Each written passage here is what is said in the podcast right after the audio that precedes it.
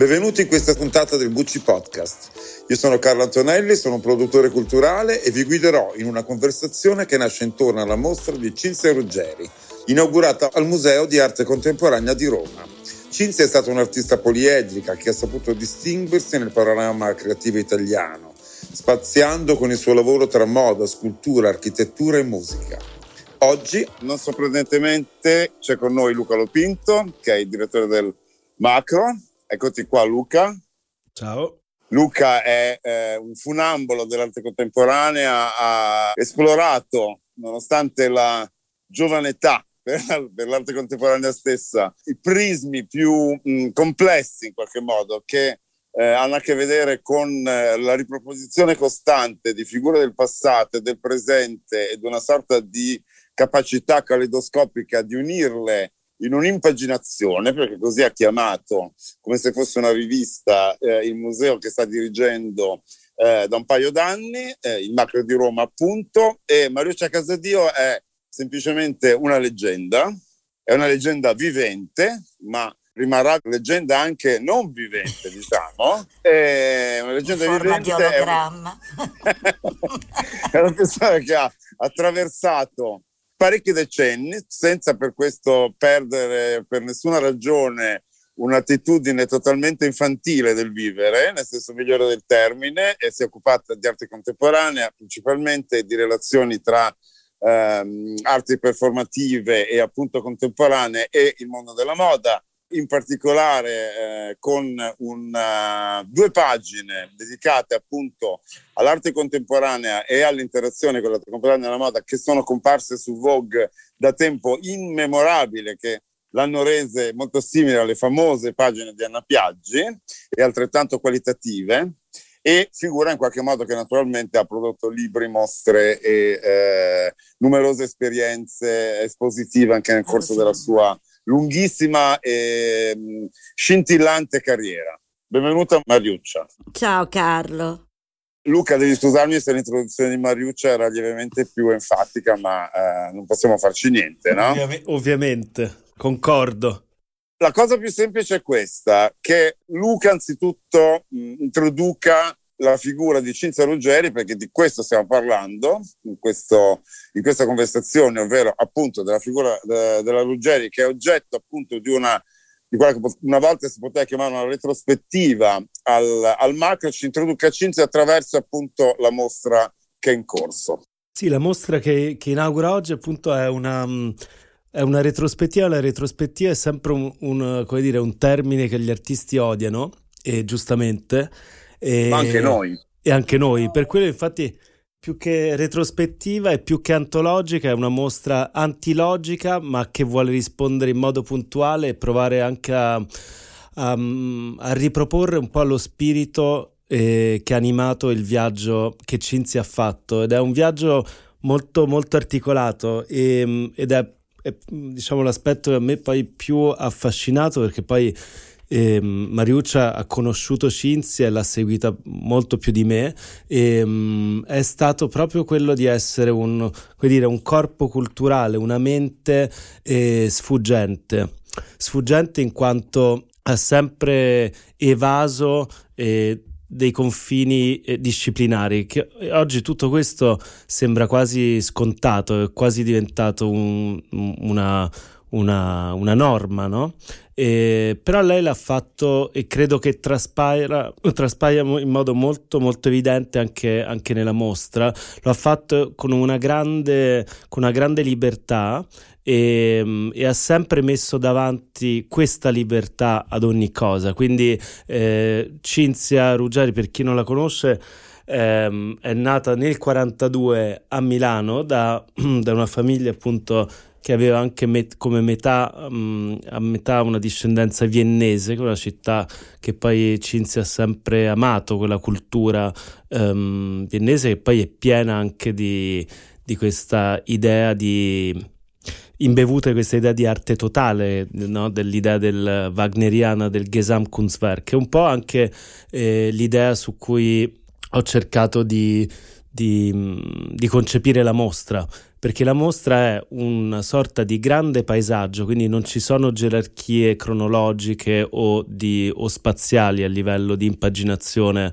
di scrittura espositiva, quindi entriamo in questa grande sala espositiva di mille metri quadri e dove appunto entriamo, in, siamo immersi in un mondo, e in un mondo che poi eh, a differenza di quanto poi superficialmente molte persone tendono a leggere il suo lavoro non è legato agli anni Ottanta, nel senso sì, è stato anche il momento, forse il suo apice creativo e anche forse di fama, ma ehm, l'aspetto per me interessante è che eh, Cinzia ha toccato tanti mondi, no? a 18 anni ha, fatto, ha esordito con una mostra di, di quadri con un testo di Dino Buzzati e, e, poi ha fatto questo viaggio nella moda che è durato appunto dal 70 all'inizio degli anni 70 fino alla fine degli anni 80 e poi ha continuato a, a come dire, a produrre, a dare il suo tocco molto femminile, molto, anche molto ironico a abiti, oggetti, ehm, quadri, eh, a ogni forma di, dire, di, di espressione possibile. Eh, poi si è ritirata, ha insegnato e quindi ehm, l'idea è che proprio cercare di riproporre questo, questo viaggio, che poi è un viaggio che quando lo si osserva, quando si è nello spazio, ehm, nonostante copra più di 30 anni di, di, di, di lavoro, non sembra essere su un'unica temporalità. E questo è un aspetto interessante, quindi non c'è, un, non c'è solo l'idea degli anni Ottanta, perché poi molti produttori culturali si vede come spesso cambiano, si adattano al clima culturale eh, dell'epoca e soprattutto il decennio degli anni Ottanta eh, ovviamente a livello stilistico, immaginario, tendiamo a associarlo con questa esplosione di colore, ma in realtà Cinzia per me ha, va oltre quello, quindi è un suo mondo, è un, un suo tempo e, e un suo, una sua cifra stilistica molto, molto chiara e per me era importante eh, darle eh, il giusto valore perché come spesso è successo sono tutte le figure che sfuggono ai canoni poi tendono a essere anche escluse eh, da delle forme di storicizzazione o nel caso anche di Cinzia non è rientrata né troppo nel sistema moda nonostante ci fosse appieno né nel sistema eh, dell'arte nonostante ci sia stata negli ultimi anni anche grazie direi a Mariuccia una, no, una grande riscoperta e attenzione delle nuove generazioni. Ma proprio per questo vorrei chiedere a uh, Mariuccia qual era allora, che evidentemente tra di noi è la persona che l'ha conosciuta meglio, e per più tempo, eh, qual era questo spazio-tempo nel quale viveva Cinzia Ruggeri? Visto che sì. la mostra lo, lo, lo, raffigura come uno e peraltro molto rosa, perché sì. è una mostra rosa, così sono dipinti, l'ambiente è questo, la... che, qual era il guardare sempre avanti. Il tempo di Cinzia era proiettato in avanti, odiava ricordare, odiava ripetere, rammentare, ricostruire. Eh, io ho costruito una storia senza mai chiederle niente, che è fatta delle cose che voleva raccontare lei, perché Devi sapere che a un certo punto Cinzia, dico contrariamente a quello che può succedere adesso, lei è stata molto famosa, ma a un certo punto ha buttato tutto all'aria e questo nemmeno gliel'ho chiesto perché l'ho trovato profondamente femminile. Eh, può essere una qualsiasi cosa, una, una crisi eh, sentimentale nei confronti del lavoro, verso il tuo socio, verso il tuo partner sentimentale, non mi importava, cioè è, è come una pasta, no? Cioè arrivi a un momento, dico, eh, l'ha vissuta anche Fitzgerald, il crack up, arriva questa cosa che tu non ne puoi più, ha lasciato tutte, ha scelto le sue cose più care, diciamo, quelle ha buttato via la fuffa, eh, le cose sostanziali, appunto quelle che vediamo in questa mostra, quello che ha salvato e l'ha affidato a degli amici perché nemmeno aveva delle grandi finanze al momento, quindi ha pregato amici di tenere le cose nei loro storage, nei loro magazzini, si è affidata, no? Cioè, eh, e l'urgenza era così grande, ma detto la, doma- la, la, la la decisione eh, alla base era ho pensato, cioè la scelta è stata determinata dal ho pensato che cosa mi faceva star bene, che quella domanda lì mi mise in crisi moltissimo perché io non lo so che cosa mi fa star bene. E allora ho detto ma come l'hai stabilito? Che cosa? Dice il Finisterre, cioè lei, la sua memoria più bella era lei in barca col padre, andavano spesso nel mare di Puglia, nell'Adriatico e navigavano e lei aveva questa cosa, dice io volevo vivere dove finisce la terra e precipita nel mare. Infatti si, si ritirò, diciamo, almeno per una, per una, decina d'anni proprio nella... Esatto, eh, nel, questa, per questo dico, e questo è stata come una riscrittura delle priorità, no? perché lì poi ha incontrato appunto, eh, cioè la, la, l'urgenza era tale che arriva e si mette in un grottino, poi trova una casa in affitto, una villa di un medico eh, che proprio era il Finisterre, si sposta e va in questa masseria che si chiama la Bufalaria e questa è un'istituzione ormai per il Salento perché è sempre stata abitata da artisti. In quel momento ci viveva questa Ellen Ashby il destino vuole che gli Ashby erano imparentati, insomma, erano, c'era un legame con, con, i Morris, quindi con la, diciamo, la Red House, con il tempo del, dell'Art Nouveau, del, del Liberty eh, britannico. E quindi c'è tutta una tradizione. Lei faceva la, la scultrice eh, Cinzia molto sedotta da sta donna, proprio l'ha amata moltissimo. Quindi l'ha affiancata in tutti i progetti e mi, mi, ha detto, dice, lei faceva queste sculture svettanti, io facevo il calcolo per gli equilibri delle sculture. Cioè per dirti, cioè chi dice che, che Cinzia è solo una cosa, qui vai proprio, cioè era anche eh, cioè sapeva, sapeva, di cose esatte, sapeva di imprenditoria, era anche una grande organizzatrice.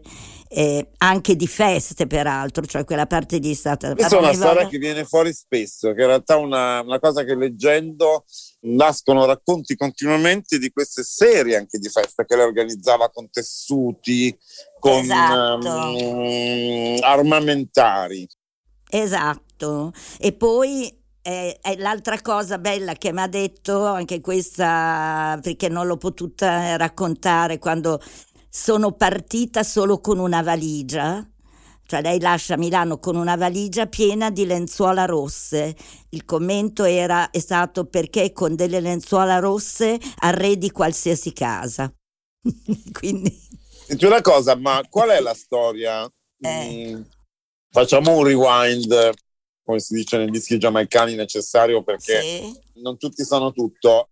Abbiamo detto né fashion designer né in qualche modo artista inclassificabile, eclettica sul serio, eccentrica sul serio e contemporaneamente rigorosa. Eh, c'è però una reale storia di moda, nel senso che la Ruggeri sì. inizia come in qualche modo inizia dentro il ribollire eh, della moda italiana, che è un ribollire straordinario alla metà degli anni 70, proprio quando il paese sta in un'altra condizione, sta nel piombo. Nella metà degli anni 70 ci sono invece alcuni imprenditori, tra i quali la Ruggeri, che aprono il mercato ad una moda, diciamo, terza.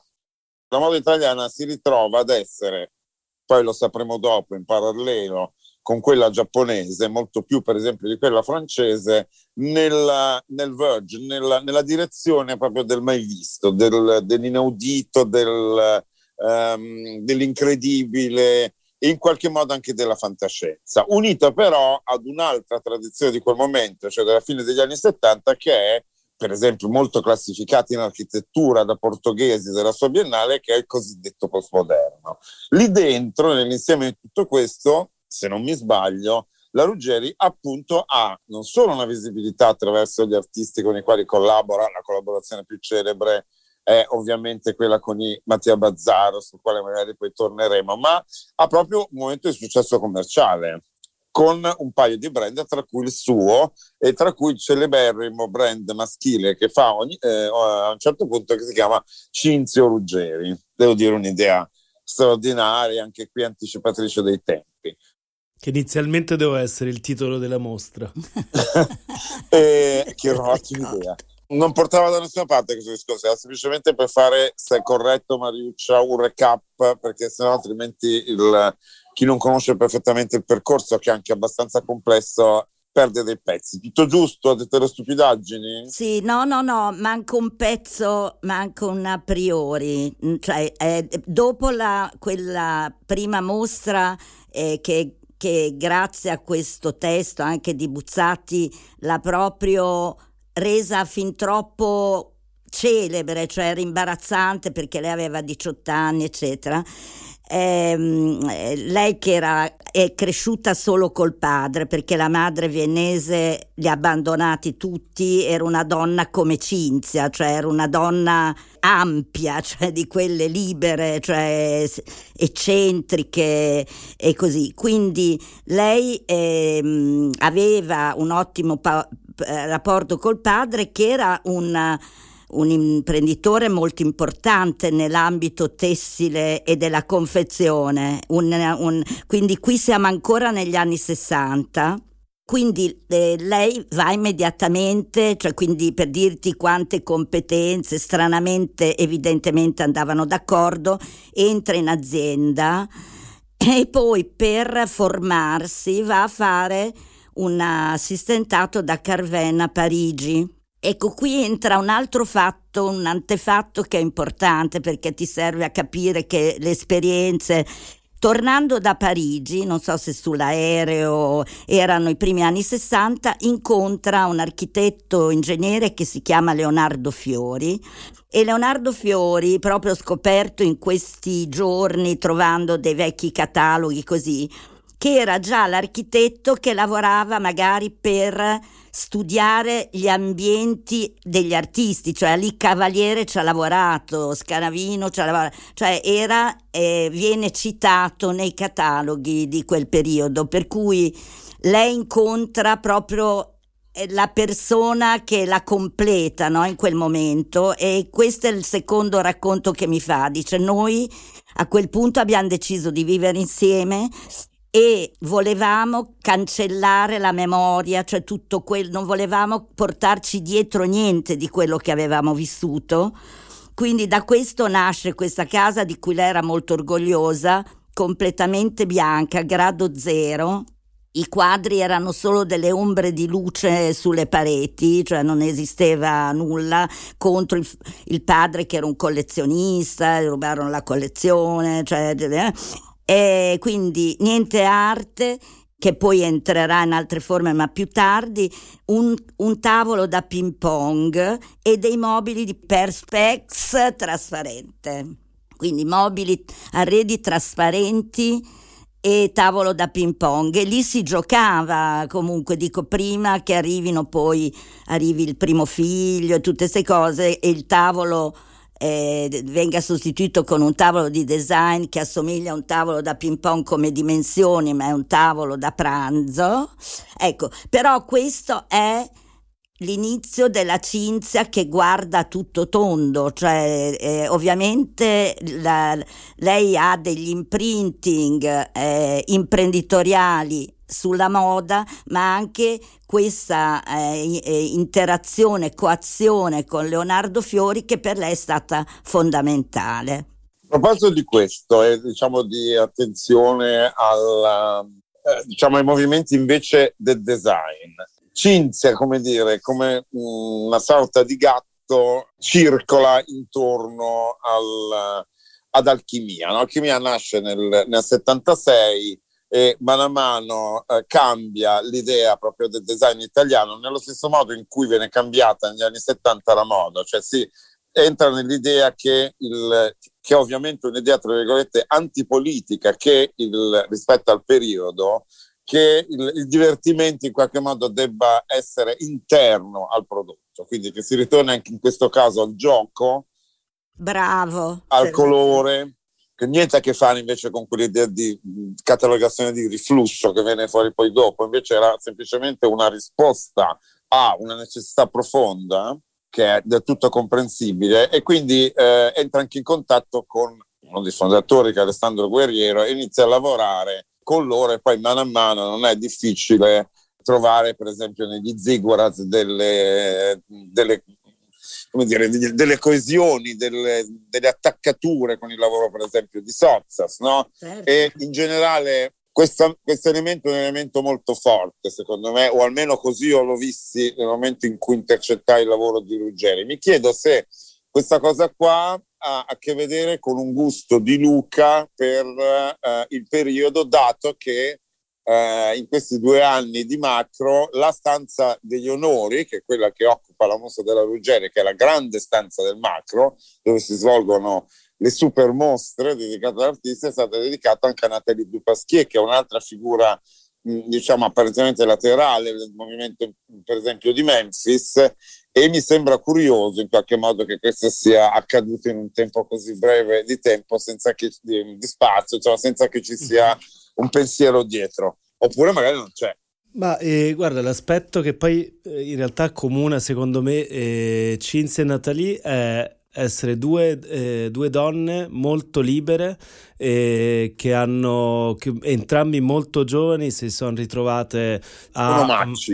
Eh? Con omaccioni. Con omaccioni, ma anche avere, perché Cinzia poi fonda la sua società Bloom a 30 anni e, e Natalie si ritrova nella, a partecipare all'avventura di Memphis giovanissima, ancora più giovane, e, e, e entrambi senza poi un, come dire, con, una, con, una, con un approccio un po' anti-accademico ma entrambi con una grande consapevolezza anche de- dei linguaggi su cui, su cui operavo, ma eh, soprattutto l'aspetto che mi piace è l'aspetto quasi anche dell'esistenziale, cioè un qualcosa che a me affascina di, di, entrambi, nel senso che si vede poi Natalie, chiaramente l'ho conosciuta bene, Cinzia no, al contrario di, di Mariuccia, ma per me traspare questa anche senso di a un certo punto di insoddisfazione, cioè di tendere verso qualcosa e di, e, e di scompaginare qualcosa, ma mh, oggi come dire, il, lo scompaginare eh,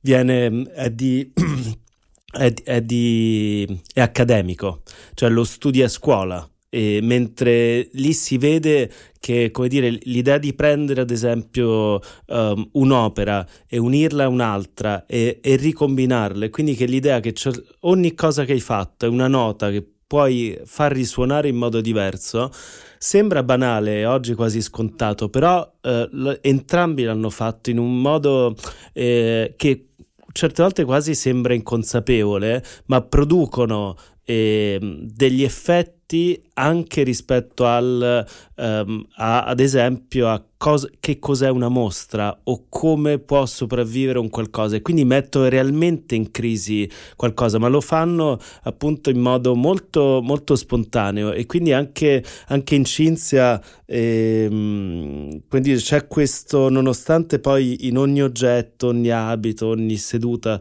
c'è questo gioco di parole c'è sempre questo elemento un po' tra il f- fluxus dadaista, come dicevi te, c'è anche ovviamente. surrealista, no? le, le, cose delle aragoste, la biotovaglia, e, um, vedi anche un... Um, un guardare all'architettura radicale, quindi non solo più che a Memphis, penso anche a Sight, penso anche a, a tutta l'architettura radicale italiana, i toscani. Poi lei frequenta molto e ha collaborato con Gianni Emilio Simonetti, Ugo La Pietra, quindi anche come dire, un mondo dell'arte che non era esattamente quello di maggior no? Uh, anche successo all'epoca anche quindi era interessante cosa chi frequentava, nel senso, e, ehm, e quindi c'è un aspetto molto mm, come dire, gioioso, forte, determinato, femminile negli abiti e gli oggetti. Poi mi sembra che c'è una persona dietro, che la persona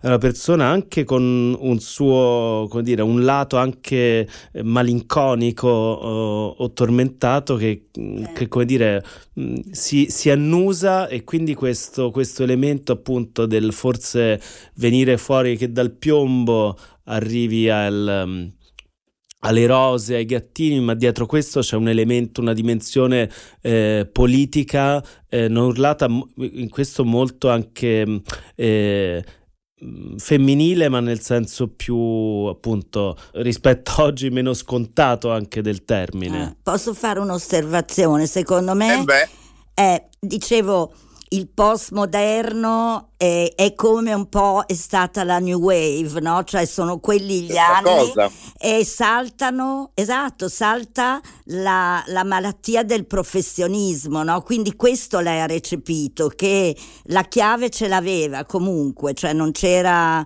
Eh, calcolo matematico necessario, eccetera, che eh, e quasi potevi diventare, cioè fare la poesia degli oggetti, no? Cioè del, eh, guardare al quotidiano con degli occhi più personali. Diceva in fondo è una cosa, eh, è sempre quella, dice vai a comprare le cose e ti viene in mente ma perché ci vendono sempre le stesse cose? Questa cosa invece di essere così non potrebbe essere così, ovvero che ne so, la tovaglia non potrebbe essere anche il mio vestito, e, la, e un grembiule non potrebbe anche essere un porta gioia, cioè è tutta questa questo gioco no, di linguaggio a, a, di scarti, di spostamenti ed era un gioco che amava far da sola, infatti non a caso era molto amata te lo raccontano tutte le copertine di Domus, l'amore di Isa Vercellone per, Vercelloni per lei,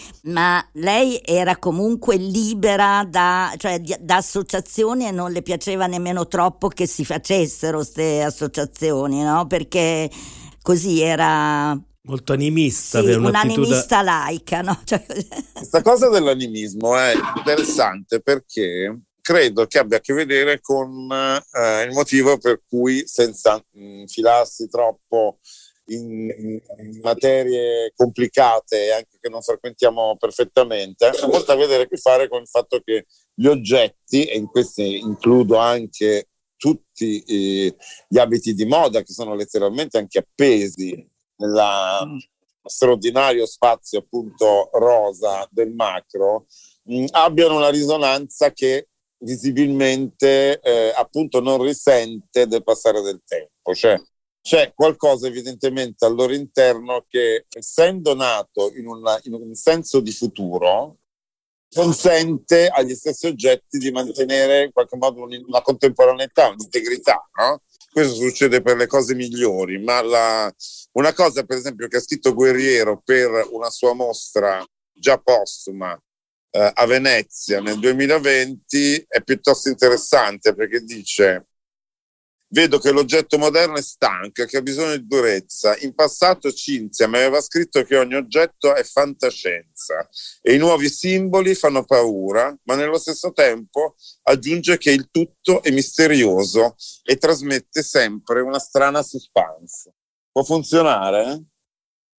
Può funzionare, sì. Infatti è proprio come era questo, cioè c'è qualche cosa di, di liquido, di scivoloso, di, di movimento che, che, vibra nelle cose che lei fa, cioè c'è sempre un'immaginazione di movimento, un esodo, eh, un transito eh, del, del, decoro da fuori a dentro, dentro agli orli, eh, una un transito della collana in un giochino che ti tiene a, eh, che, che, eh, il ricamo eh, sul, sul, davanti delle camicette che le amava molto eh, dove magari diventa un cordino con, un, con, uno dei suoi cagnetti che dalla casetta del cane va a fare la pipì nell'albero.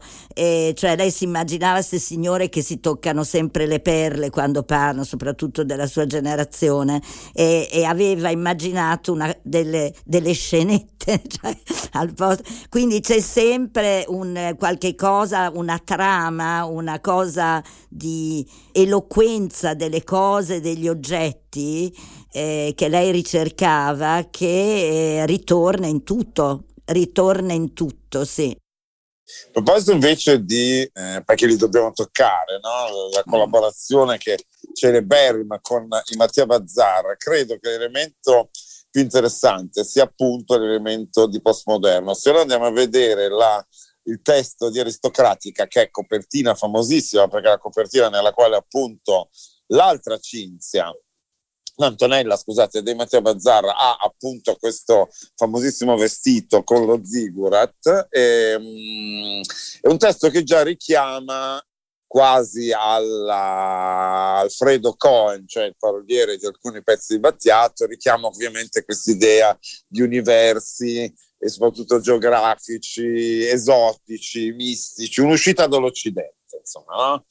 la, mm, ma l'uscita dall'Occidente, l'uscita dalla storia e nello stesso tempo l'esaltazione delle, delle peculiarità italiane, penso ovviamente agli stessi Matteo Bazzar, no? che ne so, a vacanze romane, eh, era al centro dell'operazione da questo punto di vista. Ovviamente penso anche allo stivale a forma d'Italia, cioè in questo momento si costruisce eh, contemporaneamente, quello che dicevo prima, nasce tecnicamente quello che Bettettini chiama l'Italia dei grandi distretti industriali, cioè l'Italia si struttura con uno scheletro, con uno scheletro composto di eh, appunto come quella stessa della Ruggeri, piccole e medie imprese che nel corso di tutti questi anni, che sono stupidamente divisi in decenni, ed è il motivo per cui Ruggeri sopravvive tranquillamente anche adesso, perché è adesso, cioè questo è, una, è un tempo di lunga durata che dura appunto dalla fine degli anni 70 e che forse è finito con la pandemia, però sono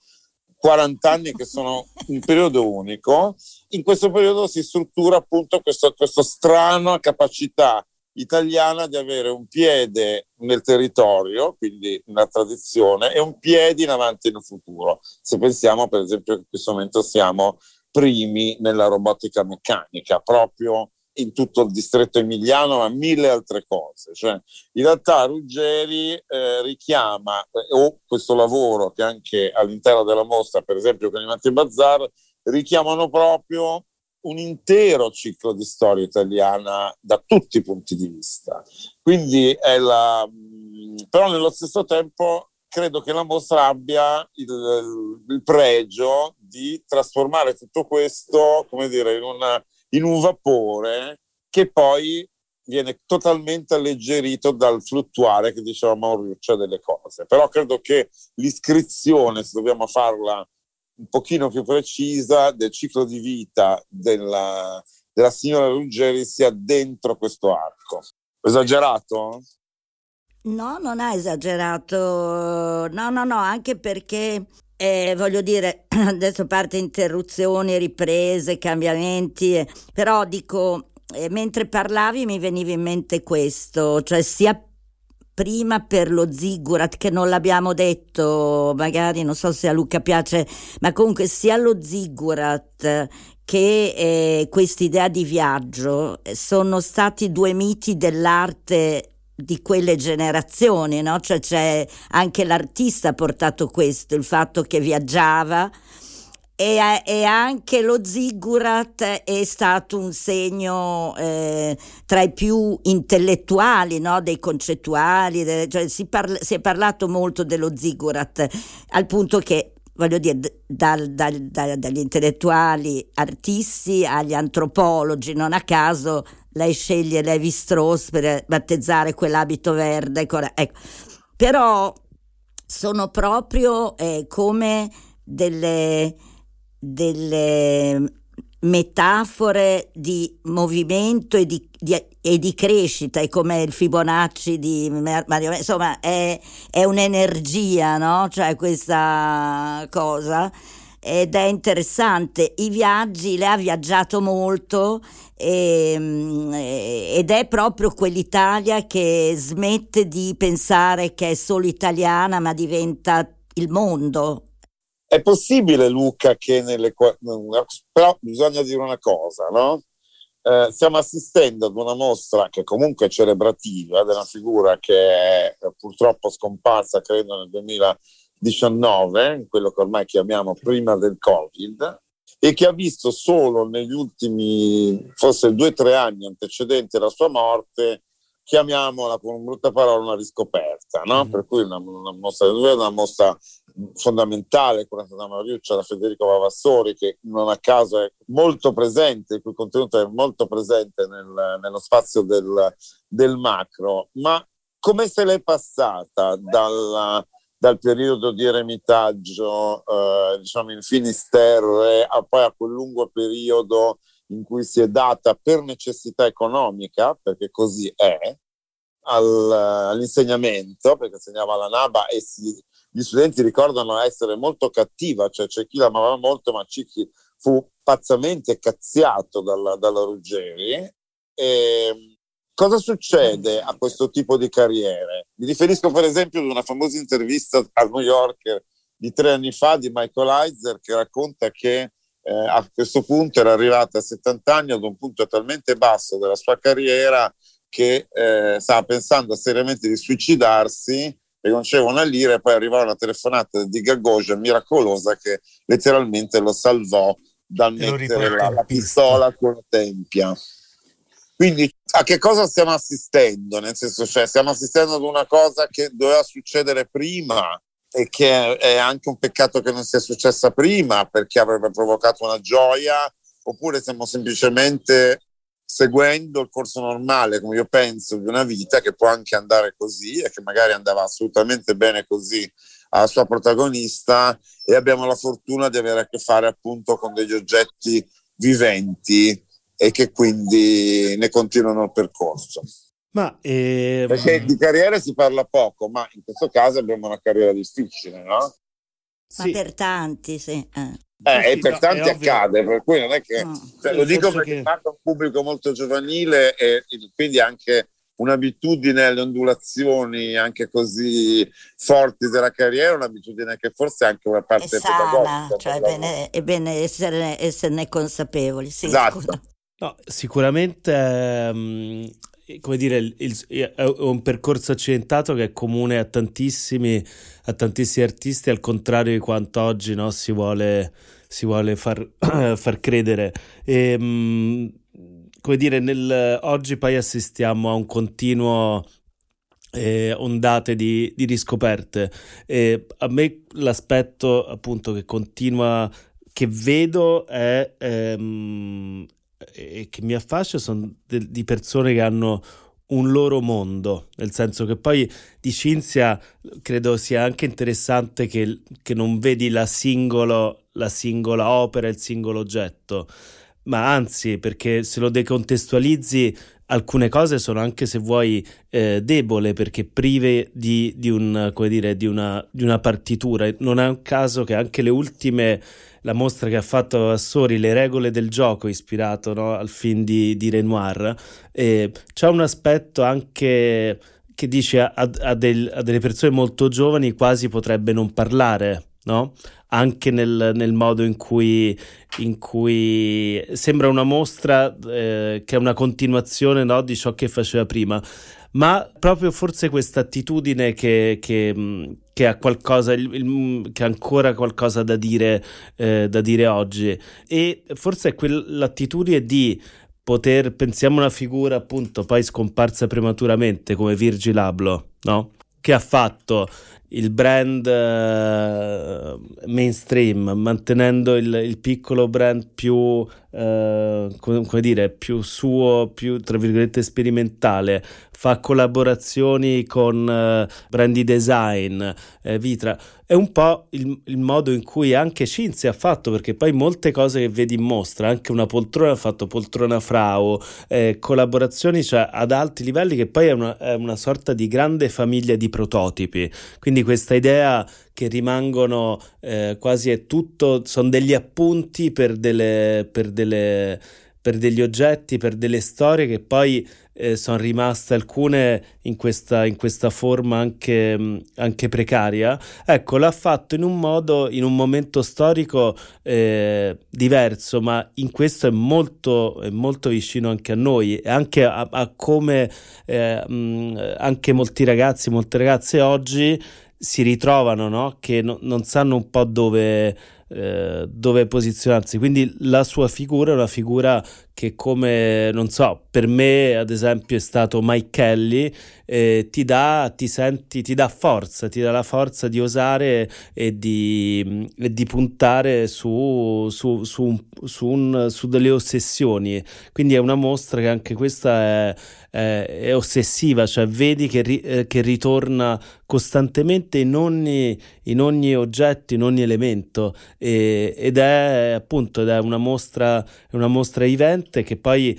chiaramente eh, non avere lei è stato non è stato semplice perché era eh, il cercare di fare una mostra che potesse introdurla anche a un pubblico che poi in, direi in maggioranza non la conosce, dall'altro però farlo mantenendo, mantenendo quella, quel suo spirito e, e, quindi per questo sono, come dire, eh, ero anche curioso di, di sentire, sono curioso di vedere anche le impressioni, anche qualcuno come, come Mariuccia che l'ha conosciuta, che l'ha conosciuta bene. Era un modo anche di farlo, di fare una mostra che non fosse...